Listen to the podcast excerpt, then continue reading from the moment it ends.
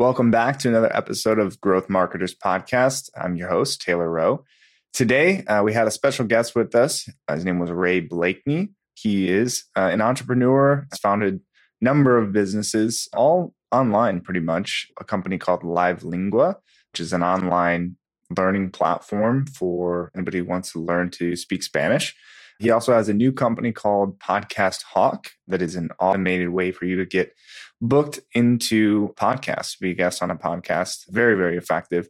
We had a lot of fun today. Ray's a extremely intelligent guy. He's a su- successful entrepreneur and, and, business owner, and he, he really understands digital and the impact that it can have on a business, and he's seen it firsthand. So, hopefully, you guys enjoy the episode, and uh, I'm pretty confident you'll have some some takeaways from his story about how he got to where he is today.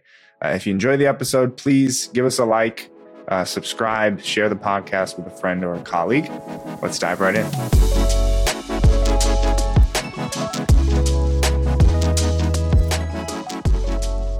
Welcome back, everybody. Uh, we're here with a special guest today, Ray Blakeney. Uh, he is uh, a serial entrepreneur, really. He's uh, started and founded a number of different businesses, actually, one business multiple times. Uh, and we'll dive into a couple of those stories. His most recent uh, venture is is Podcast Hawk, and you've actually maybe have heard him before because this year he's already been on about 200 different podcasts. So if you're if you listen to a lot of different podcasts about digital marketing and business, maybe you're familiar with Ray. But for those who are not familiar, Ray, please give our audience a, an introduction to who you are and how you got to the place where you're at today. Taylor, thanks for having me on. So, how I got where I am today, I wish I could say I had this massive plan about you know my life and everything kind of worked out. Unfortunately, I'm not one of those people. I kind of just do things and kind of when problems come up and solve it, you know, I solve it, and that's kind of how I got to where I am today. So, my quick 30 second kind of elevator pitch backstory is I was born in the Philippines. My dad's American, but he grew up in Rhodesia. I grew up in Turkey. I'm American on my passport, but I've lived in Mexico for the last 15 years. So that's kind of the who I am on the personal side. On the business end, I studied computer engineering in college. I always thought I wanted to make computer games until I figured out that making computer games is not as much fun as actually playing them is. so I went into more corporate programming, did that for five years before I decided I didn't want to sit in a cube for the next 30 years. And I quit my job, almost a six figure salary, to join the Peace Corps for $150 a month. So I got that's how I got here to Mexico, where I met my wife. And that's how what got me on my entrepreneur journey. My first two businesses and the two most successful ones I've had, I started with my wife. So, and Live Lingua, which is one of my, my biggest company right now, her and I are still partners in that one. And then I've launched other companies since she's a teacher and education is her passion. So LiveLingua was an online language school. She's involved in that, but business is not her passion. So she doesn't have my little shiny object syndrome of like launching multiple businesses at the same time. So that's the quick story of how I got to where I'm at.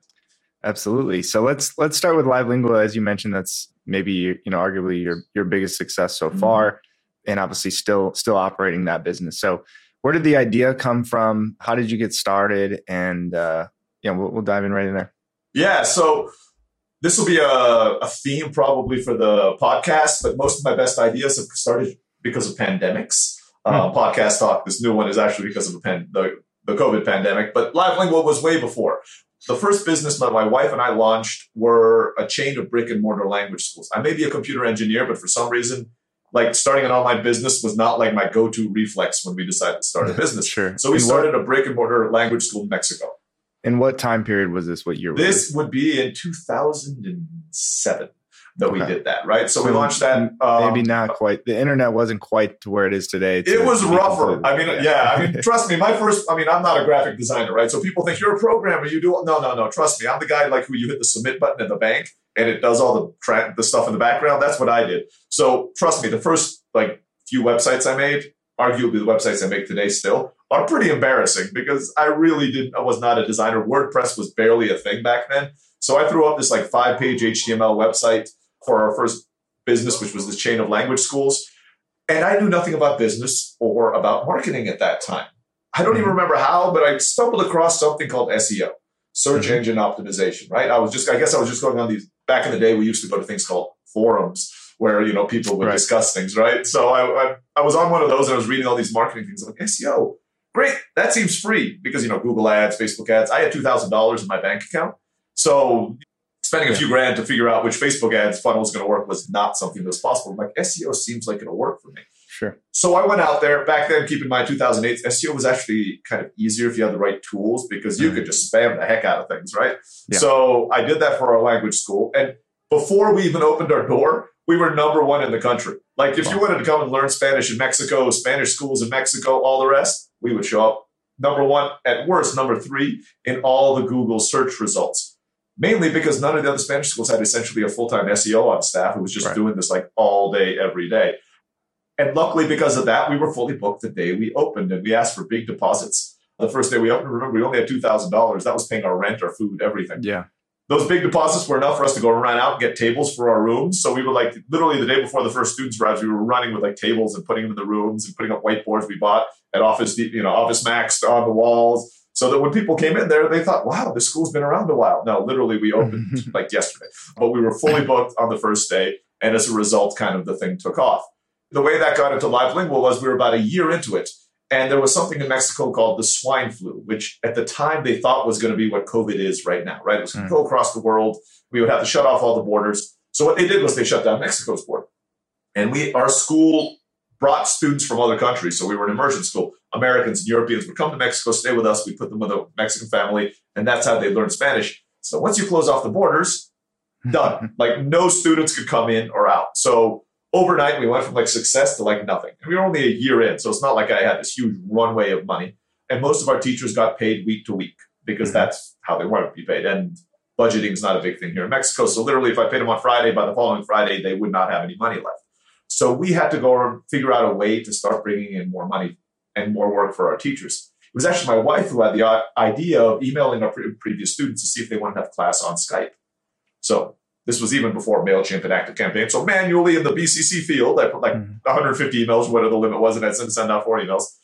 And to our surprise, like 15 to 20% of the students said, yeah, we'd love to. I was like, oh, wow. People would actually take classes over Skype Hmm. or online. Again, today that sounds like old news, but back in 2008, that was just like, wow. I mean, you know, novel concept. So I threw up this dinky website called SpanishLessonsOnline.com with five pages, did the basic SEO spamming that used to work back then, you know, built a few hundred links by commenting in blogs and all the Mhm. rest of the stuff. Came up for Skype Spanish lessons in Google on the search results. And that was it. And I threw up the page. I'm like, okay, good. It'll be a side hustle. Two things happened. One, within 30 days, the swine flu fizzled out. So our school was fully booked about 60 days later. Mhm. But within six months, we were making way more money off of this dinky side project than we were off of our school, even though I was only working on it like an hour a day. Sure. So at that point, we decided, okay, it took about a year to two years to get this point, but okay, let's sell the brick and mortar schools. At the time, we had multiple branches because we're making way more money off of this business now we're not paying any attention to. Yeah. And we sold the school and we focused on this online business. And I launched a lot of microsites, which used to work back then. I had like onlineenglishLessons.net and all the rest for all these other languages uh, when we launched. And then Google Penguin happened, and all the websites that were number one in the world disappeared from the top 100 results. And you had already gotten rid of your your brick and mortar. we had already got rid of the brick and mortar. Actually, brick and mortar got hit too. So unfortunately, the new owners, but the new owners actually ran the brick and mortar into the ground in 18 months. So by the time they got hit, they'd already closed down the school. So I don't feel too bad Sure. about that. But you had already put all your eggs into the online basket, and then Exactly. Okay. No, overnight. I mean, traffic. I woke up in the morning. It was like, boom. Hmm. I mean, we were like a few thousand a day. so what did you do? What was your thought? Did you know what happened? I mean, obviously now looking back at it, we know, like you said, you were kind of spamming it. At, the time, that we didn't know that was spamming, right? We were It just worked. If you didn't do it, Right. you weren't on the first page, right? Right. I mean, it was spamming, but if you didn't spam, you might as well not have a website, right? And now it's it's Yeah. very well documented algorithm updates and all these kind of things. But back then, again, so were you confused? Did they, did you think that somebody you know had it out for you at Google? Like, what was what was your initial thought? Yeah, so I mean, the beginning was obviously panic. Uh, you know, the, the cold sweat we've all had. With, and every entrepreneur's had that cold sweat moment where they just open something up and something's not right. I was still active on the forums, and those forums are great. You know, so within, I wasn't the only person in the world hit by Penguin. I mean, hundred, I'd argue tens, if not hundreds of thousands of people lost their businesses overnight because of that. So the forum exploded, right? Yeah. Suddenly everybody's like, "What the heck? My website's gone." It took a few days for Google to actually make the announcement of what the update was. So for a few days, everybody was speculating. But it became pretty clear that it was just a massive Google core update. And that is what made us disappear. And there was the consensus, you know, after a week or two, you try to figure out how to fix it. Mhm. Then you realize, look, there's no way I can go from like banned essentially from Google back onto the first page. Yeah, we got to start over. We got to start over. I had a corporate site, which was called livelingua.com. So all my micro sites, I said, you know, under what's it? run by livelingua.com in the footer, but that was pretty much it. So I used it for nothing, had no backlink to it. But people on the billing, when we used to bill just directly from PayPal, knew what LiveLingua was. So I'm like, okay, we're starting again. We know our business model works, right? I just have to get myself back up to the first page. I was hit, so was everybody else who was on the first page. So there was like no real big, the people on the first page weren't that good at SEO because they just got there, not because they were doing it well, they just weren't doing anything. So everybody was doing it well before it just disappeared. And so I'm like, okay, let's get back up there. We had the students, it's like a subscription model, more or less. So it's not like, you know, we lose all our clients overnight. People just bought more hours and bought more hours. We had a runway. I ran a really tight ship. So it was like me and my wife as like the management team and one VA in the Philippines who answered the emails. Mm-hmm. That was it. So, and we live, I live in Mexico. So my cost of living is really low. Mm-hmm. So we're like, okay, we can survive. We can, we can try this again. So I spent the next 12 months doing only white hat SEO and building it back up. It took about 12 months to get back on the first page. Not the first, not the top, but just like you know, creeping back up into nine or 10. It took about two years to get back on the top of the first page. And we've been maintaining that ever since when we're doing it. And I only do like, you know, 100% white hat, like, you know, appearing on podcasts right. and getting backlinks this way. Uh, right now, I do not pay. I don't do anything that could possibly jeopardize the business.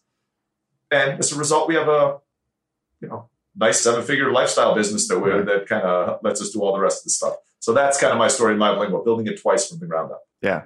Yeah. And, and, you know, I'm sure that now you can look back at it and say maybe that was a, blessing because you had that perspective of like you had the confidence to wait and the discipline to wait those two years because you knew like you said we had proven the business model we know what the potential is once we get to the first page i see that a lot with entrepreneurs of you know we have customers we've gotten customers through word of mouth referrals you know and everyone believes that they have the best product the best service and they're better than their competition. And if only more people knew about us right? But that leap of faith to invest into digital right? That's the scary part. And then the discipline as i mentioned to okay well we're three months in we're six months in. We spent these tens of thousands of dollars maybe on either agencies or we've hired people internally. I mean all those things that you're talking about you were doing themselves yourself but you know most most CEOs don't have that that skill set. So you try to hire somebody internally or hire somebody else. So at what point was there a point where you started to doubt yourself? Um, did you always know it's just a matter of time? Like you said, was was there were you sweating it out to say, hey, maybe this is going to work this time? I think there's always a little bit of that self doubt behind you when you're an entrepreneur. But I also knew I didn't want to be doing anything else. Mm. So I've been an entrepreneur now for like 15 years entrepreneurship journey is ups and downs. I mean, that's just part of the game. So, you know, one of my favorite quotes is failure is not when you something doesn't work, it's when you stop trying. And I never actually considered stopping to try because I knew SEO in general worked. I just had to figure out what the new paradigm was, right? Because spamming blog posts is not spinning up articles and throwing them on article directories is not something that works anymore. There's got to be a way to rank number one because somebody else is ranking number one right? So you can actually reverse engineer up to a point. Just do whatever this person number one's doing, and there's a pretty decent chance you're going to get up there as well. So that was kind of the philosophy that I had when I was going into it. I did actually at that point, though, you know, just to make to make ends meet, I started doing SEO consulting. So I worked for agencies and all the rest of it at the same time. So it wasn't. I knew we had no major income coming in, or income was going down. Our churn rate was let's say about five percent a month. Um, so that was, you know, our income would go down then. We'd luckily gotten into six figures at that point. So, you know, I live in Mexico, making 100 grand a month was pretty decent. And even with a 5% churn, mm-hmm. we could do that for a few mm-hmm. years. But I got consulting gigs as a SEO. That kind of made the ends meet. I didn't have kids yet. It was just me and my wife. And I worked for a year or two years. It's a great question, though. And I don't think doubt actually ever entered in my head. I'm trying to think back about did I ever doubt it? No, I just got up every morning and went to work. Yeah. Yeah. Like you said, I mean, it could be partially due to the fact that you, you saw it, right? You had a, probably a bigger leap of faith when you started and put the overhead investment into the, the physical stores, physical locations without any real guarantee that there was a demand for this or that people were going Oh, I had no idea what I was doing. Right. I had no clue. Yeah. Um, so one of the stories I love to tell is that I was lucky enough that my first two businesses were a success. I had never read a business book in my entire life. And I remember thinking, so I had the brick and mortar school and the online school. I'm like, why do people read business books? What's easy. the point? I'm like, this stuff's easy. I'm like, yeah. And then I got hit by Google. I have failed a lot of businesses since then. I read about a book a week now. So that's my, the old me. You know, it's what the more you know, the more you don't mm-hmm. know. And I knew nothing at the beginning, so I thought I knew everything, right? Sure. There, there was to know about business when I was back there. But that's kind of the place I was at. I actually credit a lot of my kind of resilience to I've studied martial arts for most of my life. And specifically, I study a martial art called Kendo, which is Japanese fencing, Japanese sword fighting. The reason I bring it up is because Kendo actually only has four moves. In the entire martial art, there are only four moves, four attacks you do. And you spend 40 or 50 years practicing those four moves. I am very good at like repetitive tasks when I can see incremental gains. And that is kind of what SEO was to me, right? I'm like, today I got a backlink. Awesome. Domain authority 50. Great. Let's go back tomorrow. Let's get another one. Let's get another one. And kind of just doing that day in, day out, answering customer support emails. I used to do that as well. And that's kind of how I've built a lot of my businesses. I joke that if I ever wrote a book, it'd be seven years to seven figures and nobody would buy it because nobody wants to know how to work your butt off for seven years to start making money. They want to know how to make money in seven sure. days. And if you want to know that, don't come to me. I can't help you at all. I have no clue how to make that much money in seven sure. days. Yeah, and that is the reality of it, right? And like you said, everybody, you know, kind of searches for somebody who's going to echo what they want to hear, particularly when it comes to um, digital marketing, right?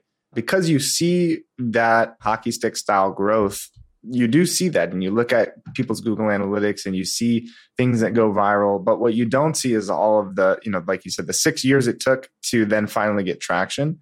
Now, SEO, we always explain like SEO is a zero sum game, right? There's only one person that can rank number one and you don't get any benefit of being on page two or really don't get any benefit of being on position five right? You don't see anything until you get to those top three positions.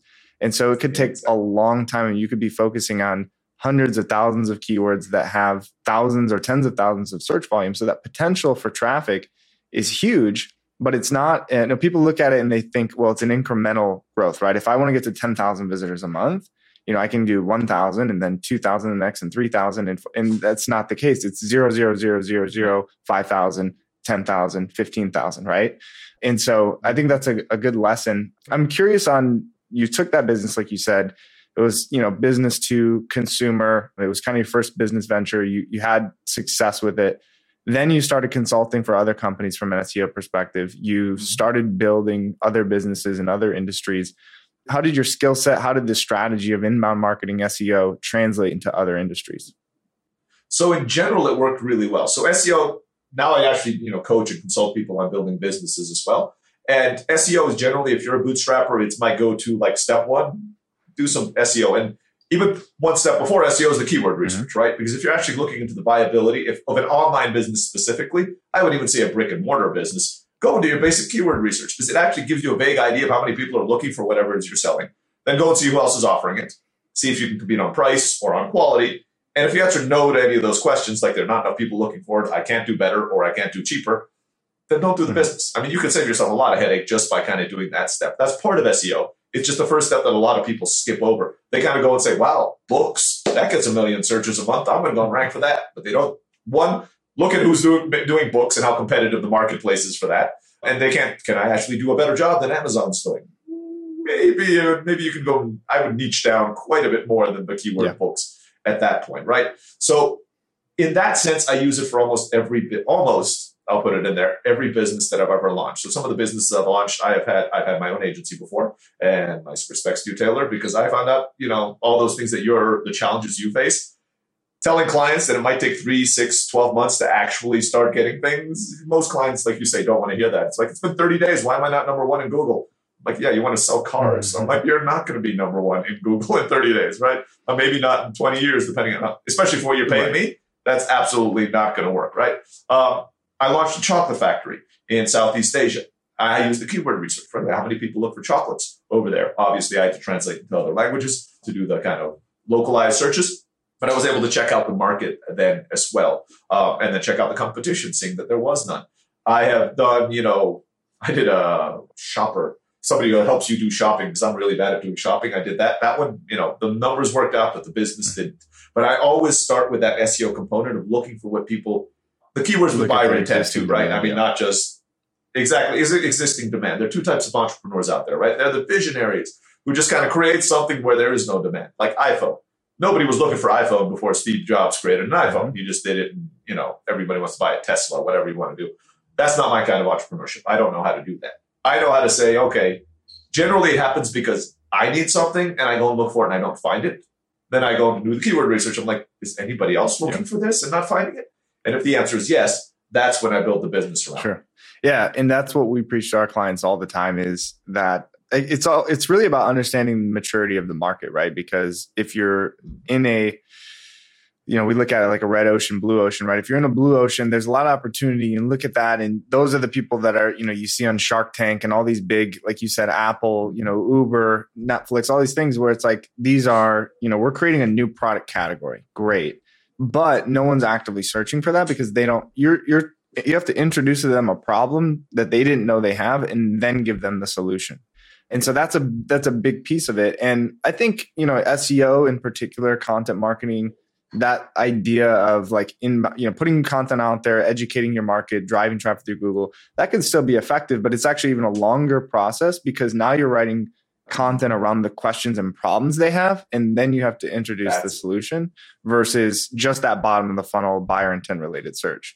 So that's a big piece. And one other piece i wanted to let our audience know too you mentioned the level of competition i would even take that a step further right now and look at the actual SERP results, like the search engine result page, and the types of results. Because some things, consumer products in particular, there are so many listing ads, Google ads, you know, Google, what do they call now? Google verified or Google cert. Carousels. Yeah, well, so it's like yeah. the first organic result might be, you know, if you're on your phone, it might be three scrolls down, right? So uh-huh. How have you have you noticed that as Google has changed not just their algorithm, but the way they're displaying the results?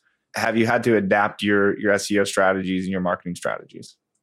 Absolutely. So the strategy is still try to get to number one, right? I mean, that even if you're, you know, the first organic result, that's still better than being the fifth organic result, regardless of how many ads they throw up on top of you. There are studies out there that show, though, you know, if you're number one on the ads and the number one search results, you will actually get more click through on your organic search results sure. as well, even if nobody clicks on your ad at the top because they see it. And most people who aren't in the marketing space, like you or I, they think that's just validation. Wow, these must be really good, right? They're on this page twice. They don't know what the mechanics behind it. Most people don't understand the mechanics of SEO. They think Google is saying this is the best page, right? Number one must be the best. Number two is the second best. Number three. It's got nothing at all to do with that. It could be the worst product in the world, but just have the best SEO on staff to get up to position number one. So I definitely agree with you. That's you need to kind of take both approaches. If you don't have the money, though, of course, becoming number one, unless you are in a very low competitive area in the Google PPC ads, is pretty hard.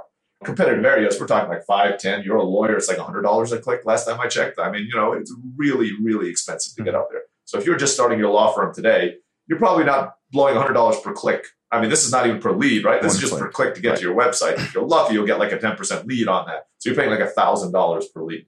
That's outside of the budget of what most people are doing when they're starting. So I say go SEO. You can also do content marketing kind of on the social media platforms because that's generally free. Going on the newer ones kind of works like TikTok right now is a little less competitive than like Facebook because Facebook's oversaturated. With the new iOS update recently, Facebook even paid ads there are kind of much more difficult to do than they used to be. I'm still more of a fan of Google ads because you get people generally kind of lower on the buyer, kind of on lower on the funnel. Kind of the buyer intent is a little harder, is a little faster there. It's not interruption marketing, right? Like in Facebook, where sure. suddenly I'm scrolling. Yeah, I want to buy a car. So nobody says like, "Oh, car ad." Now I'm going to buy a car. No, I mean it's just kind of more to get your name and everything out there. Um, so that would generally be my recommendation. I do like kind of the Google ecosystem for sales. I use, I like the social media more for mm-hmm. brand recognition. There are plenty of people who made lots of money off of the social media one. Just I'm not one of them, right? For me, it's not there. The exception might be now for Podcast Hawk, my new product, because we are actually we've just built a funnel um, that's worked really, really well there with a pretty cool tripwire to kind of get people in there, and we're doing a pretty good job of converting. But this is the first time I've actually had, had, had success with like yeah, social that, media paid ads. aligned with yeah. that kind of ClickFunnels idea of lead generation and then nurture until yeah. But I think that exactly. you're what you're doing is piggybacking on a a very well known pain point, right? Because you're piggybacking on the increase in demand. Uh, so you don't necessarily have to create the demand, and it's a low, no low enough barrier to entry that you can use an awareness channel to generate a more buyer intent related lead, right? So I think that's a big, that's big it. piece of it. But you brought up a, a, great point about one question we get all the time, both from clients as well as you know people asking about the podcast, is they hear everything we're saying, but they still, you know, you still again, you still want to hear what you what you want to hear. So you look for that silver bullet of, well, what channel is best for my business, or what strategy is best for my business? and they'll ask about, you know, what do you think about YouTube or what do you think about Facebook ads or what do you think about LinkedIn ad? And what you described is what I echo a lot of is uh, all the channels are perfect for what they're intended to be, right? And so you have to align your messaging and your strategy with the intent of that channel. If you're leveraging Facebook the same way you're leveraging Google Ads, it's going to fail, right? Because people go to Google to find solutions to their questions, their problems. That, like you said, is a very buyer intent related strategy. They don't go scroll through Facebook to find an attorney or to find a digital marketing agency, right? So if that's what you're trying to get them to do, or you're trying to get them to buy a hundred thousand dollar annual software contract through a LinkedIn ad, it, it's not going to work, right? But if you're trying to guarantee delivery of your message to an audience, that's a great channel, right? It's it's a billboard that follows, you know, only your customers around. So you have to look at it for what it's intended to do. And I say all that because I want to talk about your podcast business, the podcast hawk, because you are practicing what you preach. I think podcast we we harp on all the time is still one of the most under leveraged you know platforms. Uh, I think you talked about organic, social, LinkedIn organically, the ability to create content in, different formats wherever your audience is. So for anybody that's listening and says, well, yeah, I just realized that my industry doesn't have a ton of existing demand or it's too competitive to compete through Google Ads or through Google Search. I don't have the time. How can I get in front of my audience? You have to look at where is your audience, and people are listening to podcasts, right? The the data is there. So, mm-hmm. talk to me about you know again this idea is it born out of necessity. How did you create it? What does it do? Um, and how are you leveraging it for yourself? Great question. So going back to what I mentioned earlier in the podcast, most of my best podcast ideas come because of pandemics. So this idea came around because of this, the COVID pandemic, which we're hopefully pulling out of right now as we're recording, but you never know, right? We always think that. So March two years ago, that was what, 2020 was when the COVID pandemic hit. Live Lingua, I am embarrassed but happy to say actually exploded at that point because everybody was stuck at home and suddenly everybody wanted to learn. I might as well learn Spanish or Chinese or Japanese while I'm stuck in my house, right? So we had like a 40% growth literally in 30 days. Like just people would come and we had trouble hiring teachers. I mentioned most of my marketing channels have been digital. So it's Facebook, Google, and SEO. I wanted to look and find another marketing channel. And I thought, huh, podcasting, that would be kind of fun. I mean, I've been I had been on maybe 20 podcasts at that point and they were fun, but these were either friends of mine who had podcasts or I speak at conferences. So somebody saw me and invited me on their podcast. I made no active effort to get on podcasts. So I did what everybody does when they want to do something, right? I went on Google. I'm like, let me find some podcasts to get on, right? So I Googled podcasts and tried to find things that way. After spending a day doing that, I'm like, that obviously is not the right solution, right? Because either you get podcasts that are like Tim Ferriss and Joe Rogan, which hey guys, if you're listening, I'd love to be on the show, but they're probably not having me on, on anytime soon. Or have most of the podcasts weren't even active anymore, right? They'd come back in the search results. They hadn't been creating new episodes in two years. And then even if they were, I had to go now find their website. Then I had to go find yeah. their contact information. No real search I mean, engine really specifically for podcasts. Process. And even if you search exactly, in, you know, Spotify or Apple Podcasts, it's like you can get one or two results, and the, the search engines aren't as sophisticated as Google, right? So it's like are they searching just the title of the podcast? Are they searching the the names of the episodes? Are they able to search and decipher the content? So yeah, I'm right there with you. I mean, that's something that if you're trying to either just find a podcast to listen to or be a guest on a podcast, huge pain point. Hey, thanks for listening. Solomon here. Are you frustrated because you're not getting enough inbound leads? You're worried that the leads that you're getting are not qualified? Or Maybe you're disappointed in the conversion rate from the leads to customers, right? It's really, really low. Well, I got good news for you. I talk to business owners every single day. You're not alone. All right, businesses go through this when there is a lack of strategy sometimes. Uh, maybe the approach isn't appropriate for your situation, or sometimes you got all of those things right, but it was just poor execution. I'll tell you what, head over to oneims.com and fill out one of our forms. Talk to one of our consultants. That's all we do. We talk to business owners day in and day out. Share with us your challenges and see if we're a fit, right? See if we can find you a solution to your growing pains. You know, our hope here at 1IMS, and especially with this podcast, is to give you the tools, the technology, the ideas, the strategies, everything we possibly can for you to succeed. All right. So thank you for listening, and let's get back to our topic for the day. Exactly, and that's that's that's what I experienced too. And I started talking to some friends, and they're like, "Yeah, I've experienced exactly the same thing." So I said, maybe there's some people who do this right as a job. So I looked up, and yes, there are podcast booking agencies out there. So I reached out to a few of them because a lot of these people don't put the price on their website. So I had to reach out, I'm like, how much do you charge, and what kind of services do you have?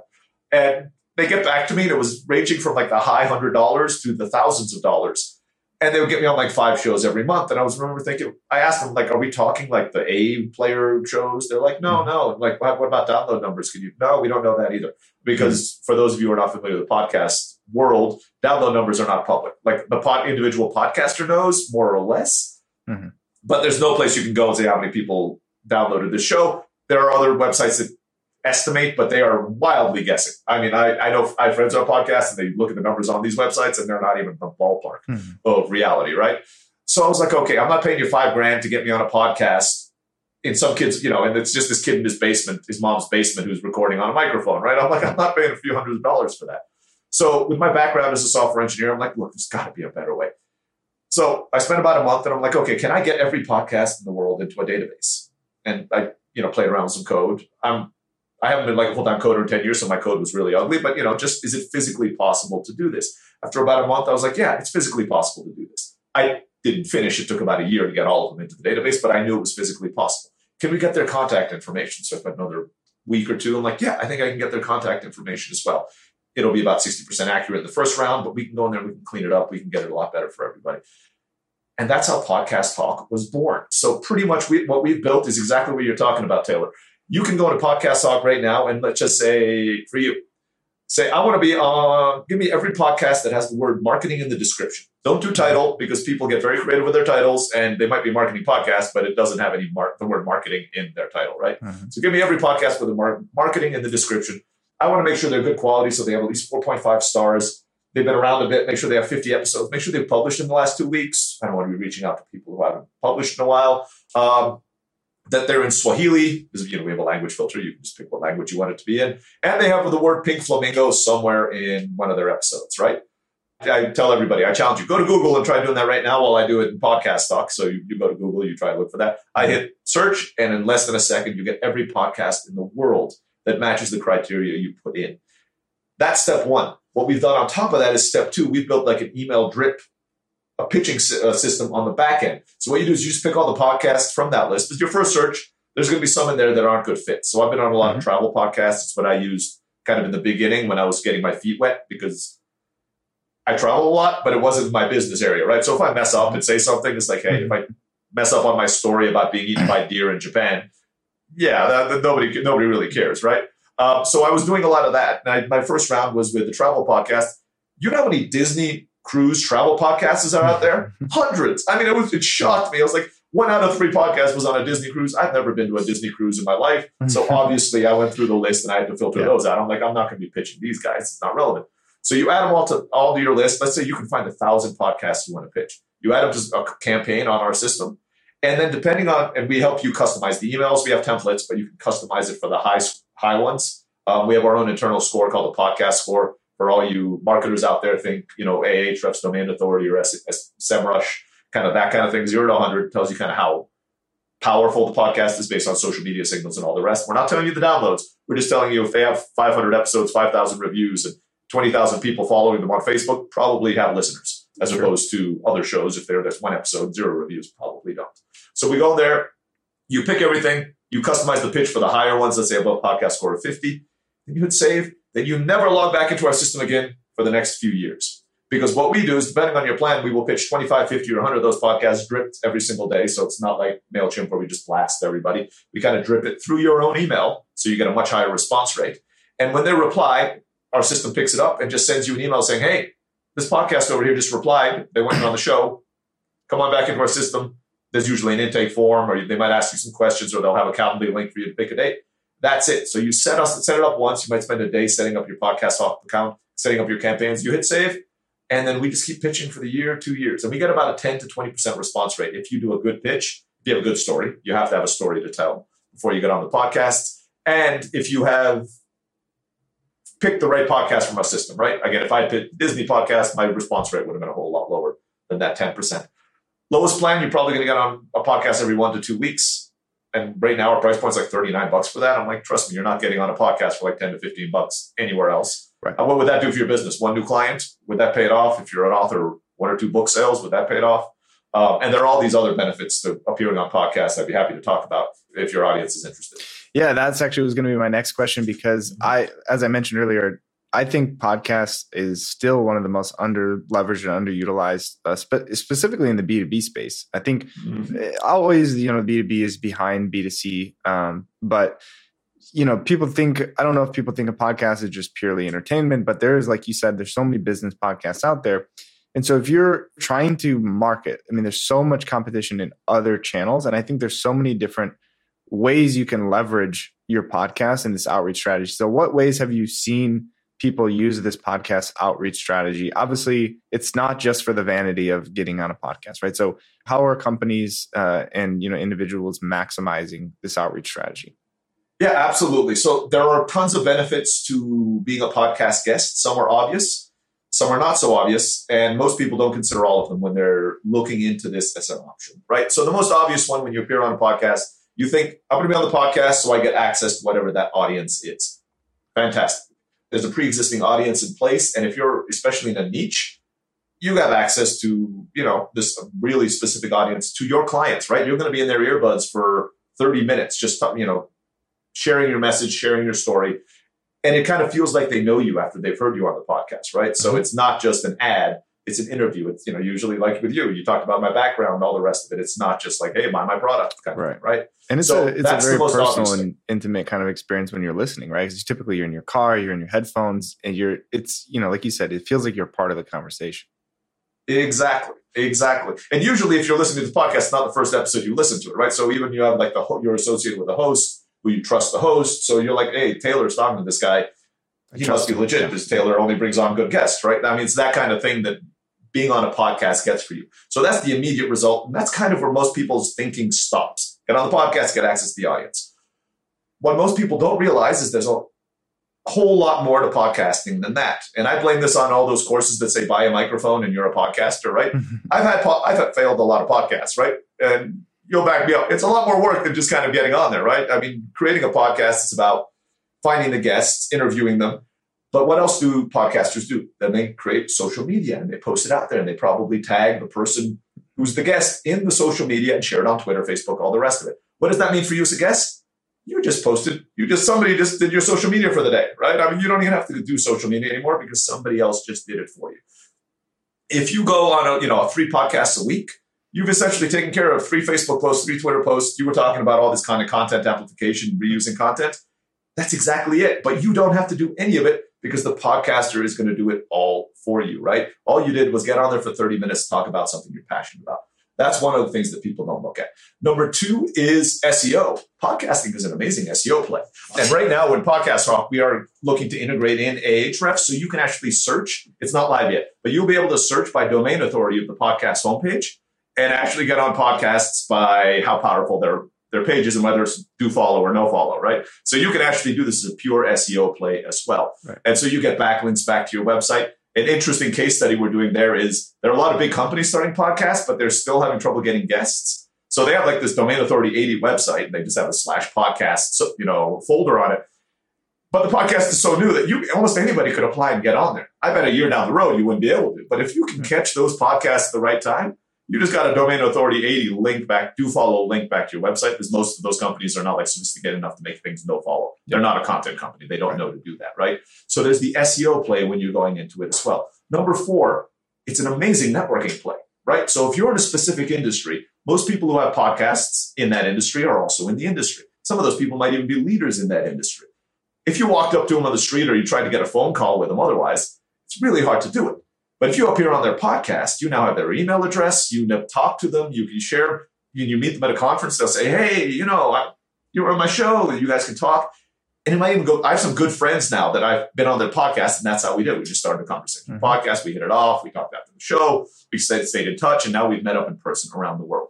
That's number four. Number five has nothing to do with business, but I think it can improve your business a lot as well.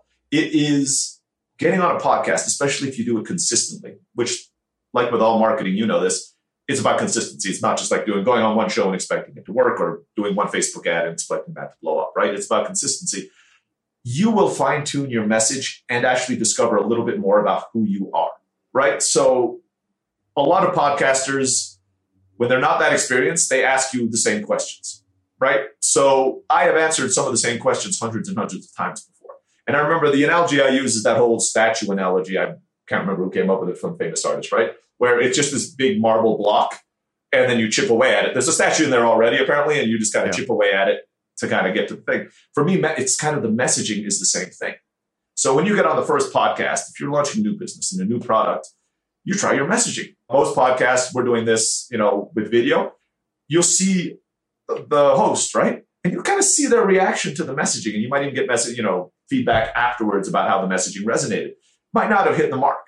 Next show, you tweak it a little bit. You try it again, then you try it again, then you try it again.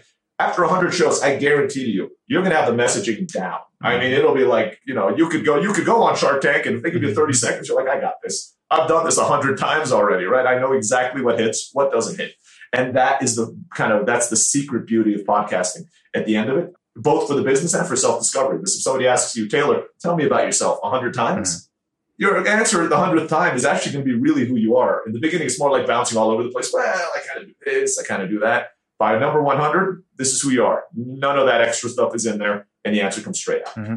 Yeah, all great points. When you started uh, explaining all the potential benefits, I thought I was going to be able to chime in and give you a couple of those, but particularly those last two, I think are are things that people overlook. And the last one about just learning more about your your own business and your own messaging it's the you know it's like i don't know exactly the the old adage but uh, basically like you have to be able to teach someone how to do it is the best way to learn right? You have to work mm-hmm. out all the kinks if you're going to go up and give a presentation on something.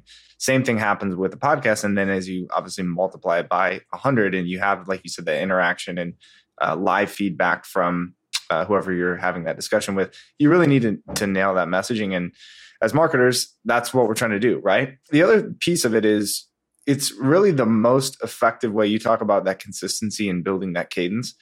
Everything that we preach about marketing, it's educational content creation and distribution. It's getting in front of your audience, educating them, it's inspiring them to potentially want to work with you, right? It's building those relationships, particularly if you're in the B2B space. It's still going to be uh, a, a, you know a handshake business at the end of the day, but we need to create more opportunities. I would look at that and say, okay, well, if I'm an internal marketer, right, and I have to accomplish all those things, and I have one, if I'm by myself or I have two people internally, how am I going to create all this content? I'm going to go pull the best salesperson that we have, and I'm going to make them do this podcast because I'm going to invite our target audience onto the podcast. I'm going to go pitch our target audience and get them in front of them. So at the very least, I'm creating opportunities. You said it was what a 10% response rate.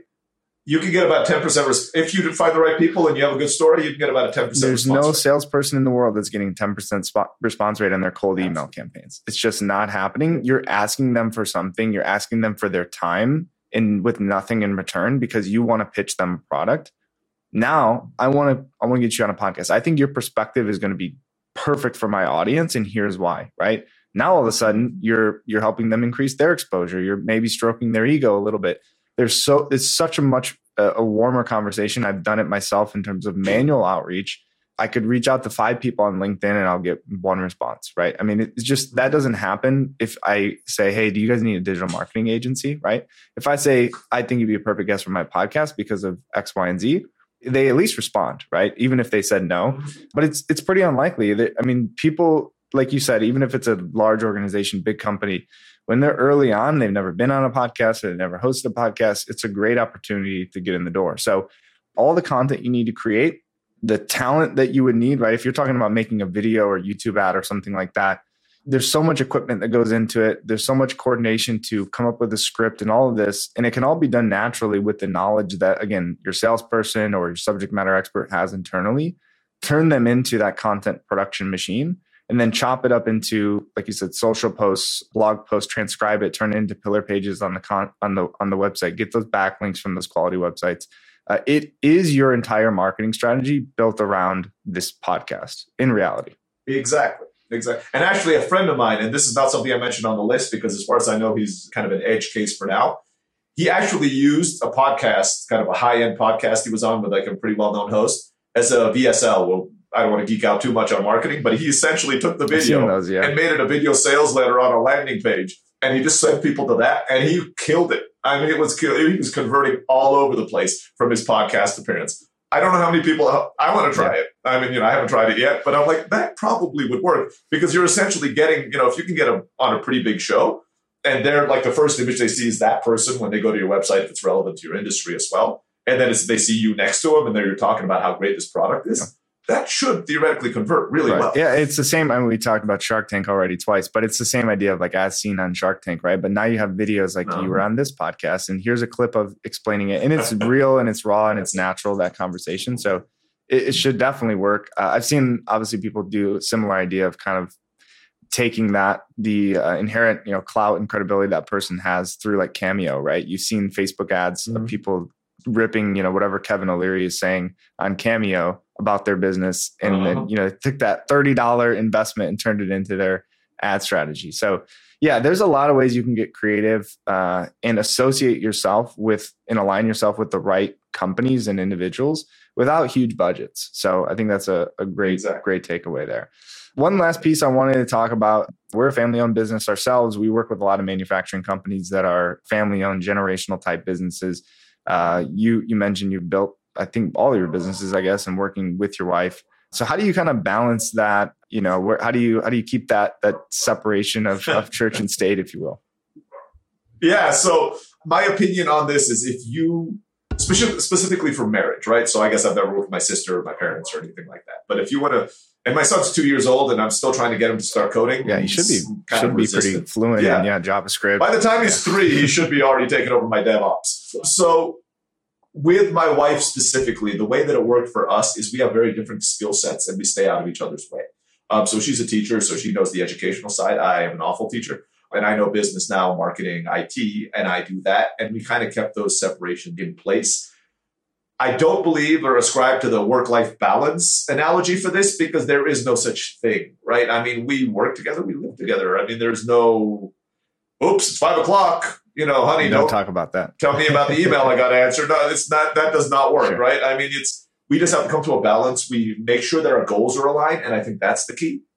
We might have different ways, slightly different ways of getting there, but we're going to the same place. And I'm not going to say that this, there's never been any arguments, um, but that's worked out for us. My opinion is, look, I guess I'll start by saying I don't recommend anybody else do this. you know, I'm like, it, it happened to be for this one. It's not like I'm recommending starting a business with your spouse. Um, because I think there's about a 80% chance of a divorce and a 20% chance of you coming out with a really strong relationship at the other side. And there's no middle ground. It's one Sure. of those two things that are going to happen, only. right? Um, and chances are, I'd say divorce is probably much higher on the scale than the strong relationship is. That's why I mentioned wife, because if you do it with like your brother or your father, divorce is not really an option. you just maybe just won't talk to each other at that point, right? The thing that actually worked for us. So my wife is Mexican. She studied in the U.S., but she's Mexican. When we were just married, we would argue all the time because Latinas, Latinos, they're like much more open with their emotions. As Americans, we're like, you know, we kind of avoid conflict if we can. And I kind of didn't like it at the beginning, but now I realize I think it probably saved our marriage. The reason being is if it's the whole pressure cooker analogy, right? We would argue about all these little things all the time, but that meant nothing exploded because, you know, arguing about something you said today or all the rest of it, it's not like for the last five years you've been doing this and now I can't put up with it anymore and, you know, get past that. So that's what helped us. We've been married now for 15 years and you've been running business together now for 15 years. And I actually credit all to us learning how to argue is actually was the key to our success. Um, to argue, get it all out there, get it out, you know, get over it, and then move on from there. Yeah. No, and I think I mean that's if you just were describing if you didn't say that was your wife, you're just describing a business partner, right? You want to have complementary skill sets, you want to learn communication, you have different, you know, kind of management styles and communication styles. I mean, that's it, right? You can't if you're in business and you know you have that I again, this is going to be the podcast of quotes we can't remember who said, but there is a quote that was like if there's three, you know, three people in a room and all three of you agree on something, then one person is unnecessary, right? There's there's there's Yeah, always going to be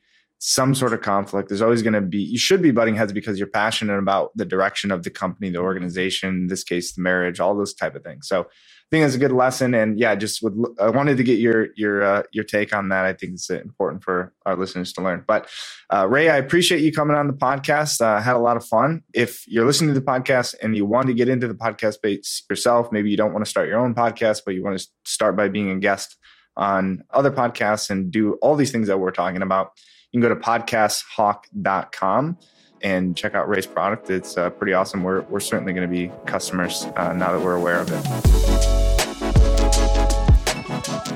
All right, so if you enjoyed this episode, here are five things that you could do to help us. Number one, make sure you click that subscribe button so you never miss another show. Number two, share this with a friend that you know needed to hear this. And three, leave us a comment. We love hearing your thoughts, your ideas, things that you've learned so others can learn from you. And four, if you have a topic that you'd like us to cover, let us know so we can put that in our notes and share our insight, all right, for our next episode or the one after that. And finally, you guys, join other growth marketers, head over to oneims.com and check out all the resources that we have made just for you. I'm talking guides, webinars, blogs, videos, anything that could help you become a growth marketer. All right. So thanks a lot for joining us this week on the Growth Marketers Podcast, and I will see you next time.